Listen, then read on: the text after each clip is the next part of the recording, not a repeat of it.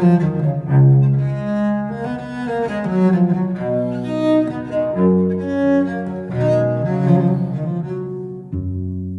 to Getting Through It, where we're here to help you get through it. I'm John Bwarie, and as always, I'm with the plain speaking explainer, Dr. Lucy Jones. Today's episode is sponsored in part by SoCal Gas, who's committed to building resilience in the communities it serves. We also thank our individual supporters who help underwrite the work of the Dr. Lucy Jones Center for Science and Society through Patreon. Would you consider sponsoring this podcast and the work of the Jones Center for as little as $5 per month? Because your support enables us to serve even more communities. Simply go to patreon.com, that's P A T R E O N.com, and search Dr. Lucy Jones. Now let's get to it. When we started this podcast back in June 2020, we were in some of the deepest points of the pandemic. It's part of the reason we started this podcast. We knew things would have to happen, like vaccines, more people getting sick and worse, in order us to move forward as a society beyond the pandemic. And when we were using the word pandemic and not epidemic, we started to realize it was something different than we experienced before. And now, nearly two years later, we're starting to talk about an endemic and not a pandemic. Lucy, explain all these words. The difference between epidemic, pandemic, and endemic is solely about the rate of spread of the disease. An epidemic is defined as an unexpected, sudden increase in a particular geographic area. Pandemic is an epidemic happening in many geographic areas. Endemic means that the rate is predictable. So the difference is not about how dangerous the disease is, and it's not about your chances of dying. The sole difference is that an epidemic is unexpected and the endemic is predictable. Now, before we go on, and I have a couple more questions about this, I know that there's going to be people who say, why is Lucy the seismologist or even Lucy the disaster scientist talking about a public health issue? And sometimes, Lucy, you know, they say it in a much cruder way, thanks to our friends on social media. But I look to you as my source of credible information interpretation, right? That when we talk about pandemic, I'm glad that you are at your core a numbers person, right? You're a statistician. To many, if you can make sense of it, they'll be able to manage it. And again, I know this thanks to the double edged sword that is social media. So, how can you, as a disaster scientist, a seismologist, and a statistician, give interpretation to this information? Well, let's take a moment to think about how we think about expertise. Public health is an important issue to all of us because we're all part of the public. I do not try to analyze epidemiological data or do the research, but I can and do read the scientific papers about these studies, always trying to remember that any one paper is one paper and may be proved wrong by another one, but it does have data. And one of the things about this pandemic is that we began it without data. We have developed data through time, and that's really important. What we each need is not the ability to conduct that research, but rather the ability to use research that has not had the time to be completely tested to make our own decisions for our own actions right now. And because it's right now, we can't wait till the research is final and given as the last word by the experts. So, this is risk assessment. And it is a basic tool that you could be learning in a high school AP statistics class. Unfortunately, I think there's very few of us who have taken that level of statistics, or at least let me speak personally. I took one statistics class my freshman year at UC San Diego and very quickly changed my major to one where such a requirement didn't exist. So, this is a place where I have expertise because I have applied these techniques to earthquake risk, which is a different type of public health issue. The basic probability math doesn't care about the details of what it is that you're trying to assess the chances of.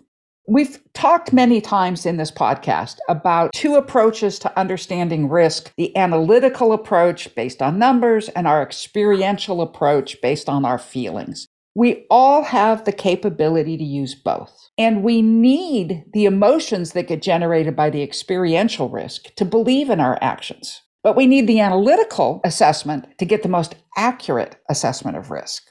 As we move from pandemic where the government intervened because our healthcare system is being overwhelmed by the sudden change, to endemic, where the social systems have figured out how to manage the risk because it is now predictable. This is the time when we need our own individual analytical capacity to make decisions for ourselves. Now, here in California, the mandates for masking are being lifted, and people are acting as though the pandemic is over. And based on what you're saying, the pandemic portion of the viral spread is over. But as we move into endemic, is the pandemic over? Well, the pandemic is over only in the sense that we can now predict how many people will be getting sick. It doesn't mean the risk to us is gone. Flu is endemic and it kills tens of thousands of Americans each year endemic COVID might still be killing 100,000 or more Americans each year. The role of government here is interesting then, as different levels of government and various positions within government have different motivations for taking action then. As much as we want them to be better than us, right? I think that we look at elected officials and government officials as being something special. They're still human. And sometimes when government tells us to, we sometimes have to give up some autonomy for the greater good, like March 2020, when we all locked down and everybody stayed home. But as time goes on, as we normalize the disaster or risk, we don't want government to tell us what to do. I mean, that's what I'm seeing all around me. As we get to this point in the virus transmission through our national and global populations, the role of government and our expectation of them has changed we are all more aware of what works for us as individuals. And we sometimes believe we have the answer of how we want to manage the risk. Like you talked about the driver of fear in our last episode, how that helps us manage the risk, take action on the risk, but sometimes not in the most effective way. Well, and also mostly on the short term. Our society has evolved a public health system to manage government's role in this. When the sudden increase of an epidemic happens, Public health is given a lot of power because our healthcare system is in danger of collapsing when we have this unexpected increase. When the healthcare system is adapted to the new reality, we give decision making power back to the people. We need to remember that removing a mask mandate does not mandate that you remove your mask. Rather, you now have the choice. And I take a deep breath there because if it's on us now, not just you and I, but on the millions upon millions of people in our county, across the state, and across the country and globe, how do we make that choice? Let's go to our analytical system and do some basic probability. When you are trying to figure out your chance of something happening, you multiply the probabilities of all the steps that lead to that outcome.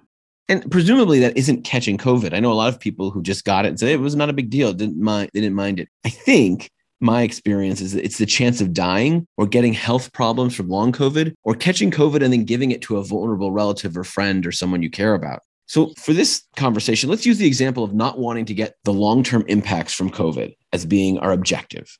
So, let's say you're trying to decide if you should go to a party or not. You need to know what is the chance that somebody at the party has COVID to start with, the chance that you will catch COVID from them, and the chance that you will get long COVID from having had that case of COVID.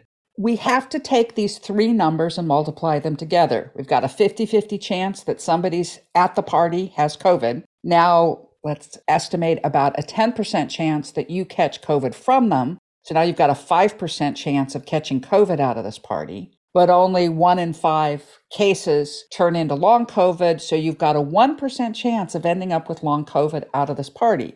That doesn't sound like a great choice to me, given all the problems of long COVID. So I would probably either avoid the party or wear a mask while I was there. So, what's the bottom line in all of this, Lucy, having given that example and the other discussions that we've had thus far? You're going to struggle to find all these numbers.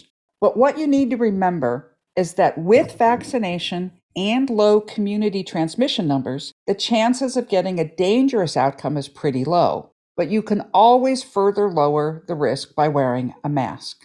So we're moving into a phase where controlling your exposure is more up to you. You are being asked to take responsibility for your own health. Wearing a mask in indoor settings is always going to be something that reduces your risk, and you have to choose how important that is to you. Who are you exposing? Not just yourself, but of course the people that you could be giving the disease to, and remembering those long term impacts. We are not done with COVID 19. That's clear. And we each need to find a way to live with it while protecting ourselves and others from getting long term or fatal impacts. We'll leave it there for now. And until next time, I'm John Bwarie with Dr. Lucy Jones and you getting through it. Getting Through It is a production of the Dr. Lucy Jones Center for Science and Society. Visit us online to get past shows and become a supporter at patreon.com. That's P A T R E O N.com and search Dr. Lucy Jones. Our music is performed by Josh Lee, and this closing music is written by our own Dr. Lucy Jones.